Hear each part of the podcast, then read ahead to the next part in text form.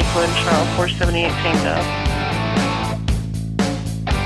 Thank you for joining us on Inside EMS. Now the always entertaining Chris Cebollero and the Ted Nugent of EMS, Kelly Grayson. Well, it's time once again for the world famous Inside EMS. I want to thank everybody for joining us. This is your host, Chris Cebollero.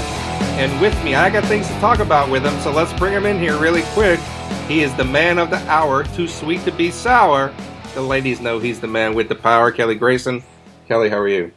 I'm fine, man. I'm finer than frog hair right now. Finer than frog hair. I like finer that. than frog hair. Have you ever seen frog hair, Chris? I've not, man. Is that like it's because it's so fine?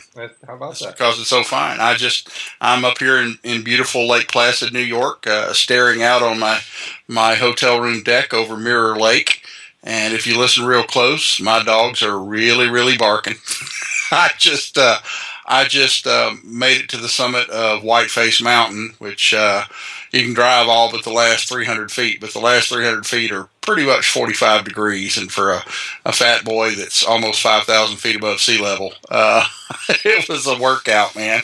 Well, that's good, man. That's good. Hey, so I got a I got a thing that I need to talk about with you before we get Yeah. this show going. So. Right. You know, you're up there in Lake Placid, and of Mhm. course, you're doing your world famous Kelly Grayson uh, educator tour. Let's call it that. Yeah, with the wonderful folks from the Initial Assessment Conference up here in Lake Placid. You, people need to come to this conference. It is awesome. Now, the other day, I happened to run across something on Facebook that was quite concerning that I need your help with. So, in your role as a premier educator in the United States, EMS educator, I actually saw where you allowed a student to nasally trumpet you, and uh, I got to tell you, I was pretty impressed. Yeah, yeah. That's uh, that's uh, the only problem with that with that video was is the only nasal trumpet they had that uh, that was um, acceptable to me was also about an inch and a half too long. So when she got it close to being all fully inserted, it started stimulating my gag reflex. I had to stop and tell her, okay, that's that's deep enough. Yeah, I mean, I saw that as well, and uh, I was going to say to you, how did you figure out that you can do that? But uh, I got to tell you, man, giving up your body for the career field, uh, that was pretty impressive. I mean, you take Well- the you take the premier educator thing a little bit seriously, don't you? I just, I'm ne- it never ceases to amaze me how many people have been in EMS for a while and never put in a nasal airway. And I think it's a tremendously underutilized, underappreciated airway adjunct, and no one's ever put one in. So I, uh, I, when I do an airway lecture, I'll let someone put a nasal trumpet in me. But uh, I'm refining the the the uh, technique. I think next year it's going to be some benzocaine spray and some lidocaine jelly involved instead of instead of just straight KY because it's painful. You know, I got to tell you. So uh, when I was when I was uh, hanging out with one of my paramedic friends, you know, we were talking to an EMT about intubation. hmm and uh, the this other paramedic said, "Well, let me show you." And he leaned back and he took a laryngoscope blade and he and he moved his own tongue to visualize so the EMT can visualize his airway. And I got to tell you, man, I gave him so much guff. First off, I wanted to know how he can do that. That was the first thing, but that that was pretty darn impressive. But uh, for you to give up your body to uh, the EMS education, I got to tell you, Kelly Grayson, you are my hero this week. Well, well, thank you, man. I'm, I'm flattered. And dang, dang well you should be. But uh, you know, so Kelly, I think you know this is really kind of a, a milestone for us. And you know, every every time we uh, do the show, we try to develop uh, you know different ways to bring education. Now, last week uh, we talked about uh, autism. And uh, it explained a lot of things about you and how you run the show. So I have a new uh, understanding of uh, why you do some of the things you do. But anyway, um, we went ahead and uh, made some contact, and I'm going to kick it to you for the introductions, and uh, let's get this thing a rolling. Yeah, we're we're glad to welcome a uh, special guest to the guest table uh, this week. This is Kimberly Stanford from I won't even try to pronounce the city uh, in Pennsylvania, but Kim is a uh, supervisor of a family partnership support program at Glade Run Lutheran Services. Uh, she's a mental health professional and mother of a son with Asperger's syndrome, and she has developed a uh, training program for for EMS providers in dealing with with patients on the autism spectrum. Kim, welcome to the show.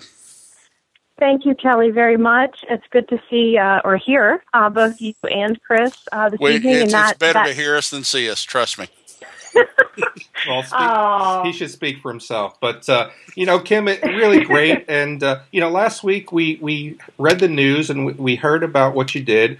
And you know, it's one of the things that Kelly and I talked about in the show that this was something that was really really needed. But before we you know, before we get into the specifics, why don't you just tell the listeners a little bit about yourself, and uh, then we'll kind of go from there. Sure. Um, that that town that he had a hard time, uh, Kelly, that you didn't even try to pronounce, um, quitter, uh, is Zelienople, PA, and that is actually where Glade Run is located, where I work. Um, as I actually I live. I live in Beaver, PA, which is uh, central Beaver County. We are right outside of Pittsburgh. Um, for anyone who may have a better understanding of where we're at. Um, but my education, uh, my bachelor's is in education itself. Um, taught for a little bit, uh, went back to school and um, became, uh, you know, got my master's in clinical mental health and have been in the field of mental health for 15 plus years. Um, I have held positions, um, you know, as a crisis clinician uh, within UPMC. They have a Western uh, psychiatric uh, hospital here near Pittsburgh. Um, I'm also a clinical supervisor. I was at Glade Run here for three years prior to switching into this position as the supervisor of family partnership. So I kind of have a unique um, role of being able to still hold uh, therapy pieces here in our RTF or our residential treatment facility and still being able to do amazing things like this in um, helping families, um, specifically in the ASD community um, you know, right now. So I, I do still specialize in treating individuals and families with ASD and some trauma recovery as well. Um, but that that was that was the professional side. Yeah. Um, I am a I am a mother. The emotional involvement comes from you know having a 17 year old with Asperger's, um, and also being the wife of a first responder. My husband has been uh, in the field of EMS for close to 20 years. Um, you know, so I have emotional investment on both sides of that. So I, I consider myself by extension, a member of the EMS family. Well, that's Um, you were yeah. you were certainly well qualified for uh, for educating our fellow EMS providers about uh, dealing with with children along the autism spectrum disorder. So um, I'm looking forward to to this conversation. sure. So, Kim, Grateful to be here. Thank you. Oh, it's our pleasure and a, and a great honor to have you here. So, so Kim, uh, let me go ahead and kick the first question off to you. So, maybe you just give a little bit of background as to how we got to, to have you on the show and uh, what it is you developed for the folks out there in the EMS career field. Sure. Um, as I mentioned, in, in September of this year, I transferred positions and I took this uh, position as the supervisor of family partnership and had um, just numerous opportunities to really work and, and help families um, advocate, support, educate. Um, specifically, of course, near and dear to my heart would be those uh, families in the ASD community. So I was uh, with my husband. We were eating dinner with our son, and the conversation just came up of, um, you know, what if our son had been involved in a car accident? He's 17 now. Some of his friends are driving. Would he be able to even communicate what was injured? He doesn't register pain the same way. Um, that started the conversation. Um, my husband was able to say that, in, you know, in the field of EMS, there's really not a lot of training for them right now, or um, any way to gather tools and you know intervention strategies to work with patients with ASD. Um, so I kind of took that back to work here and and sat at my desk and thought that's you know that's not okay. We need to really get something in place um, for our kids and, and our young adults, and specifically with you know Brandon, my son, with him in mind. That population, um, you know, they're verbal. They may not necessarily disclose that they have an autism spectrum diagnosis, but they're certainly not acting the same. Um, you know, and how that is misread as um, you know being under the influence, being oppositional, being psychotic, different different mistakes that happen Mhm. whenever someone's not able to communicate that. Um, and and just the very nature of emergencies themselves. You know, kids with ASDs they they need routine, they need structure, and emergencies break routine. So by definition, you guys are set up to fail right off the bat with Oh yeah, um, with these with these guys. So it was just a matter of sitting down and trying to figure out how do I develop a training, uh, how do I take it out to EMS and first responders, um, and then the kit just came halfway through that, where um, you know we were talking about the sensory implications with that. The noises, the smells, the, the touches, the the sounds, all of those things, you know, that, that impact and overwhelm an individual with ASD. Um, there's really not tools on the trucks to, to help with that. Um, so I went down to Medic Rescue where my husband works and um, you know, they're the largest provider of, of services in, in Beaver County. They handle over 75,000 calls a year. Um, and I just got in a truck and I sat in the back and I, I tried to see what they would see and hear what they would hear and um, tried to space is, you know, priority on those.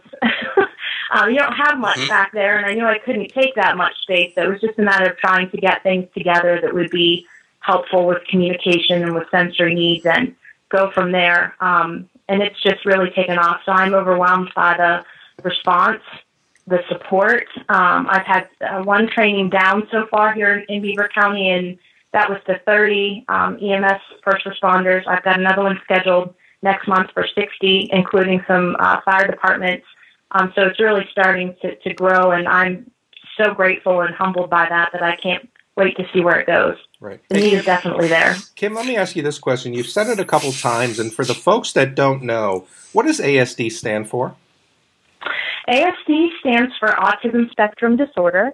Um, and we're kind of at a tricky spot this day and age. We went from, um, in the field of mental health, our our diagnostic Bible, if, if you will, um, is the the DSM. Mm-hmm. And we went from the DSM the DSM four TR, which which had different disorders falling under the autism umbrella to the new DSM 5, which virtually did away with the term Asperger's and um, ranks spectrum disorders by level one, two, and three with you know specifiers in there. So um, when I say ASD, I'm just simplifying autism spectrum disorder in that they all fall somewhere on that spectrum.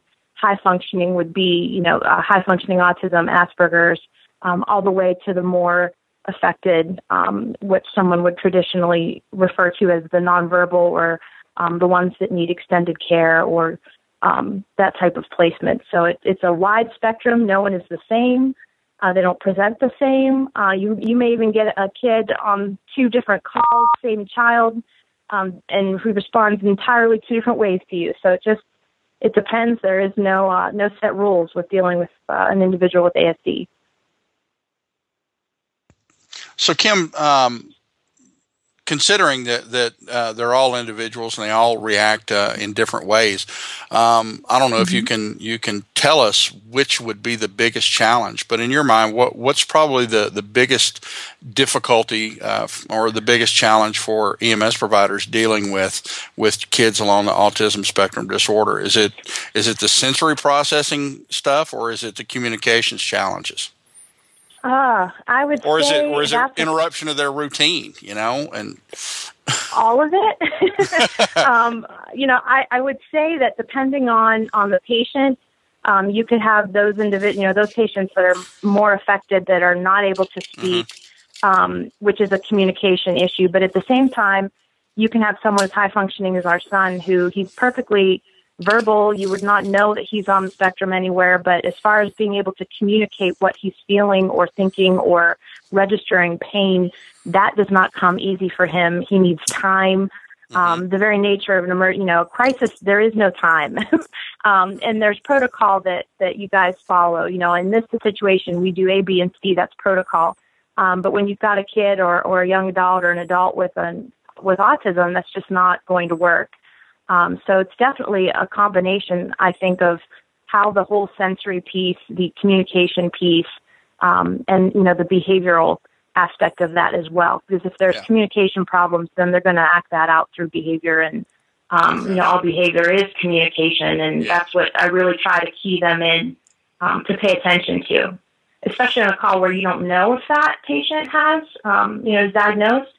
Um, unless they tell you that, then your only other indicator is their behavior. So it's really trying to key into what what the the factors are to look for and how to assess and how to minimize the likelihood that um, you know there'll be a meltdown or um, aggressive behaviors, you know those sorts of things. But I think it's it's just a different a combination of all all of it.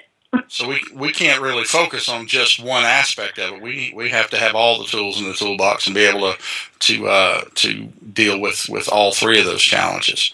Um, something just something just struck me, and and I don't know if there if it will be helpful or not, or even if there's a way to do this. But for the kids with communications issues, would something as simple as as texting answers. Uh, uh, texting uh, responses to questions. What, could you hand them a tablet or your smartphone or something you, and ask them questions you, and they can communicate that way? Sure. You, you would be very brave um, to do that in, in the event that, you know, there's, there's a frustrated individual. perfect. Uh, you could do that. Um, you could utilize any sort of uh, device like that. They, if, if it's a child or a young adult that um, is is you know awake and able to to be a part of the assessment process. They might have that with them already. Um, a caregiver may have that with them, but um, I've even gone so far as to, to say have a pen and paper handy.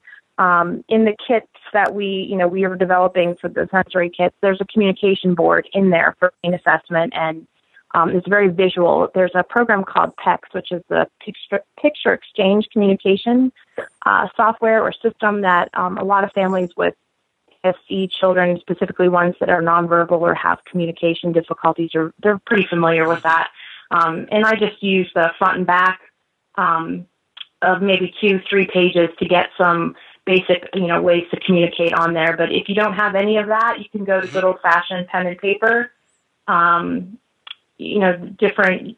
It's yes and no questions yeah. don't usually work, or open ended questions. You know, they're they're harder Right. So yeah, that would work if you do got you, those hard cases on there. do you know if there's a Do you know if there's a a, a mobile or, or smartphone app for PECS? There are lots up. of apps. Yes, there are lots okay. of apps. Um, not for PECS itself, I don't believe, but there are mm-hmm. many apps um, on both uh, iPhones and Android type phones in their markets. There are apps for autism and communication, and there are going to be ones that are very minimal, that are free, all the way up to you know, ones that you can pay a hundred dollars for that are pretty in depth for iPads and things like that. But they're out there, absolutely. Okay. I, got to tell you, Kim. I mean, there's just so many questions that are going through my mind that I don't know really where to start from. But I think you know, as as we begin this, how can a provider? I think my first question will be, how can a provider make the determination that maybe you know this patient who's not communicating or the patient that's acting erratically or the patient that uh, how do we make the determination that hey may, maybe this is asperger's syndrome or maybe this is an asd that we need to think about uh, getting outside the box or using this toolkit that you developed? I mean how do we know? How do we figure it out? Well um, it, it comes with practice. One one way to do that i mean as, as i said there are ways for those of us who've been in this field for a long time you know we can sit at the food court of the mall and really try to uh, pick out those individuals that have um, spectrum like behaviors or traits. That doesn't even mean necessarily that they have the diagnosis. Um, I've met more people in the last year that, that should be diagnosed that had no idea, and that's you know that's not that's not the uh, first responders' responsibility to diagnose, but there are things to look for. Um, you know, especially with the higher functioning kiddos, you know, that fall or young adults that fall in the uh, Asperger's realm. Um, there may be odd speech patterns or um, a reluctancy to answer. Oftentimes they're thought of as oppositional. Um, a lot of, um, well, I don't need to do that right now. I do it this way, or I don't, I don't do that on, on this day. I go here on that day. I can't go with you right now. Um, I don't want to put that on, and I don't have to, and you can't make me. And those oppositional behaviors that really come out of, you know, underlying anxiety, fear that, um, you know, you're breaking routine. You're not part of their normal schedule. They may be in pain. They may have a caregiver in pain. Um, so it's hard to, to tell, but there's, you know, those odd speech patterns, some resistance there. Um, they may have sensory issues where, um, you know, they, they leer back from the noises that go through the radios or the vel- uh, Velcro is one thing that can set off some of our kids. Mm. Um, eye contact may be, uh, and that's usually what gets our older ones in trouble that don't disclose when law enforcement um, comes to intervene. You know, the, the shifty eye contact that you know, to a police officer, that seems like you're you're hiding something, you're suspicious.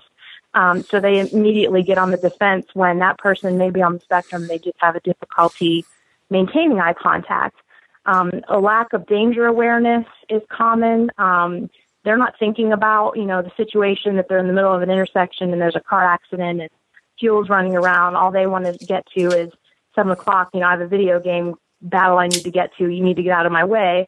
Um, you know, there's there's a either a high sensitivity or um, uh, even on the flip side with pain. Sometimes some of our kids don't register pain at all the way that you or I would. My son can go out in his bare feet in February in the snow and it does not bother him.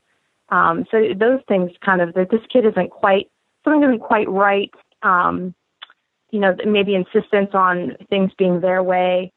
Um, issues with you need to close that cupboard door.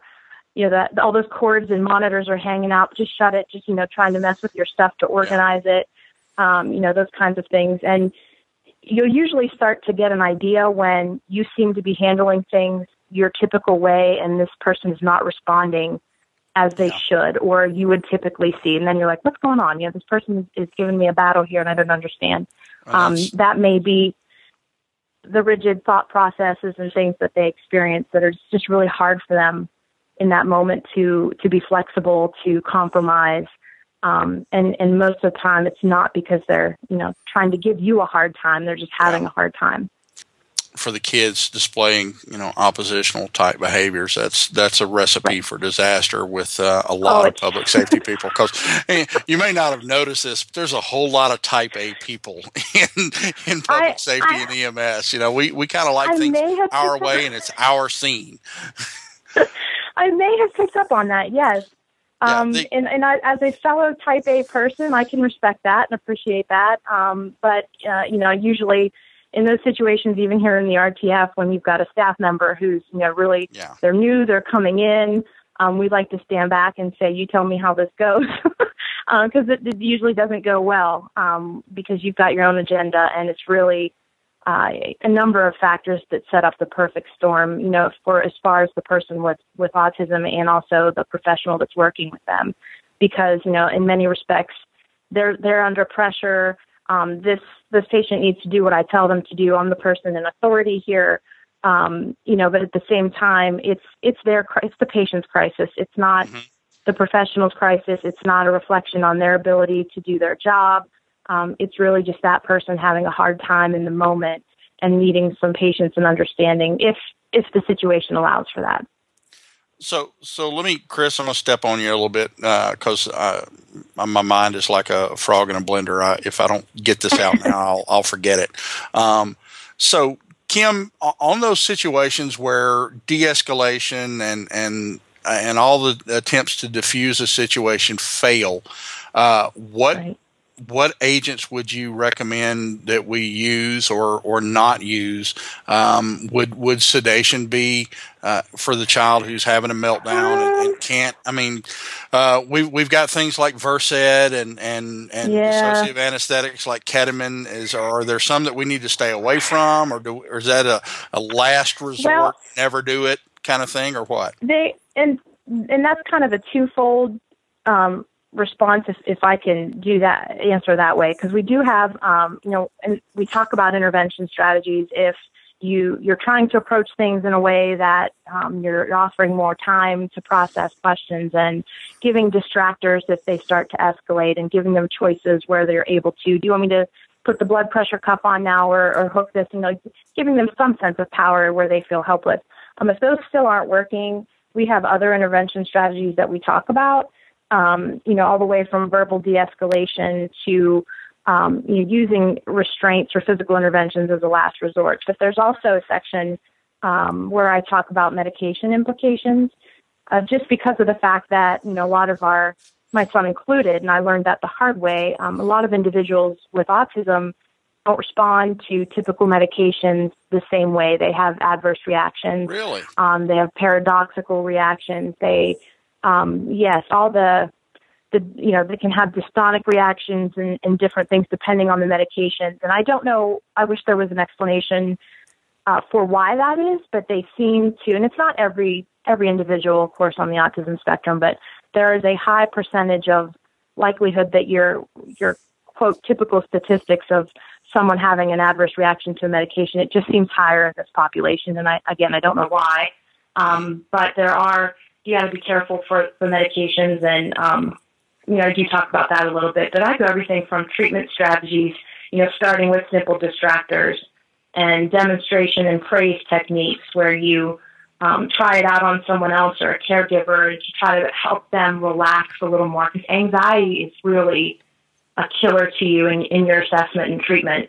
Um, you know, all the way up to offering choices and high P, low P momentum is something that I talk about where you ask them something simple that they're likely to do, like here, you know, hold this balloon or, you know, whatever, which I know you don't have it usually, but, um, you know, all the way up to, okay, now open up and let me see what's in your mouth or, you know, if they're bleeding because we get a lot of, um, you know, when they Injurious have a meltdown, you'll get, Yeah. right, the self-injurious behavior goes up because they just, they need to create that sensory output to drown the input and um, they'll do a lot of stimming behaviors and you know i've had a lot of uh, ems come up to me and say what do you do in the event you know when they're stimming in the back of your truck and do you ignore that do you you know no don't ever intervene with that stim. unless You know, that's their that's their coping mechanism.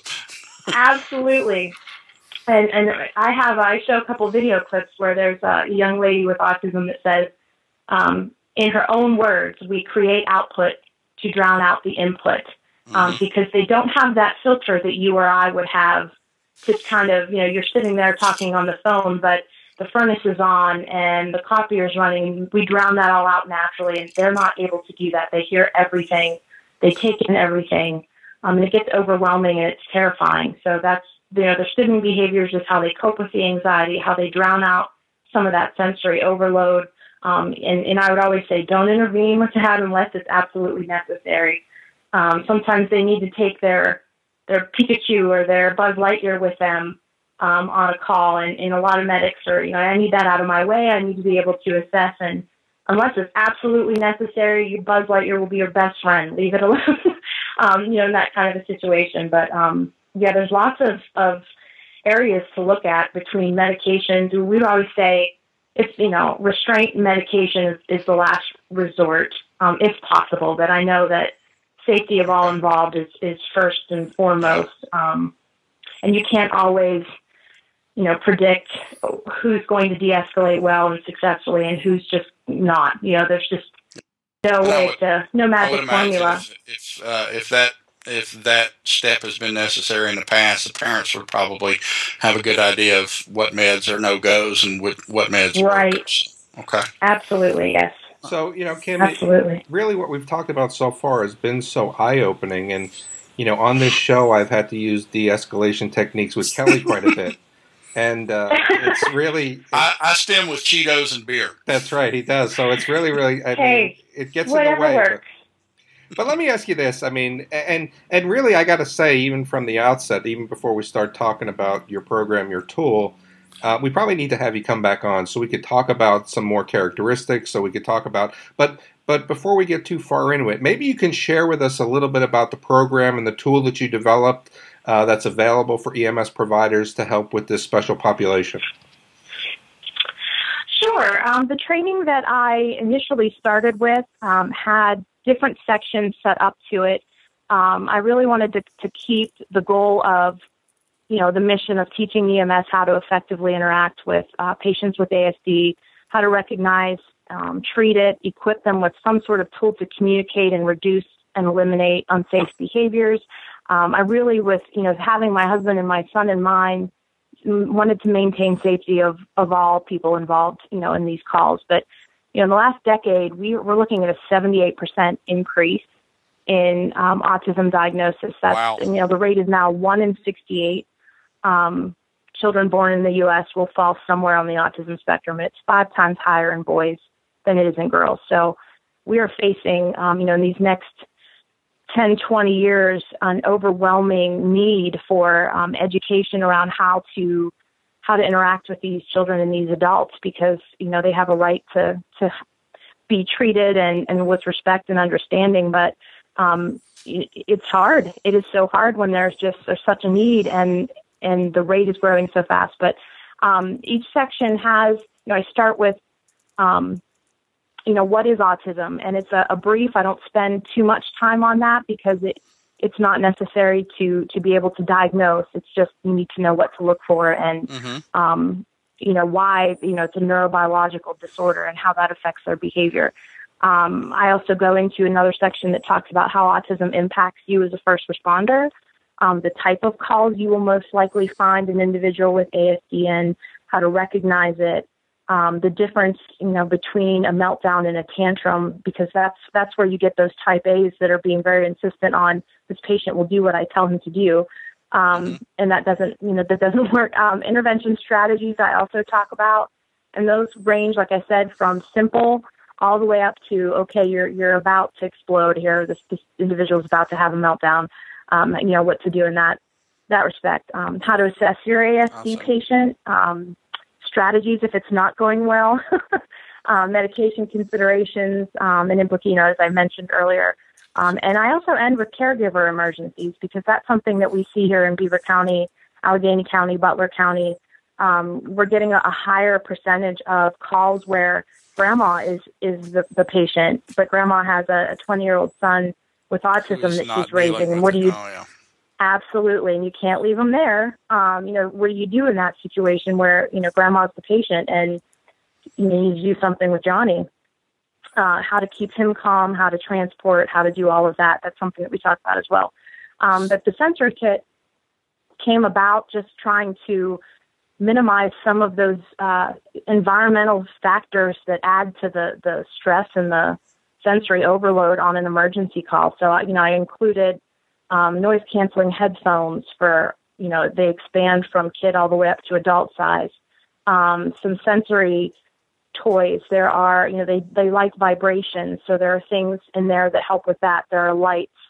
Um, there are stress balls. There are weighted lap pads or activity pads when they're sitting there. There's um, activities for them to do. Um, oh my goodness, I have a number of things that are in there, including the uh, communication boards to help with assessment, basic questions. Um, and it just, it kept coming. You know, once you start, it's yeah. like, well, wait a minute, we need to add this or we can't forget this. Um, so I'm, I'm going to add a section.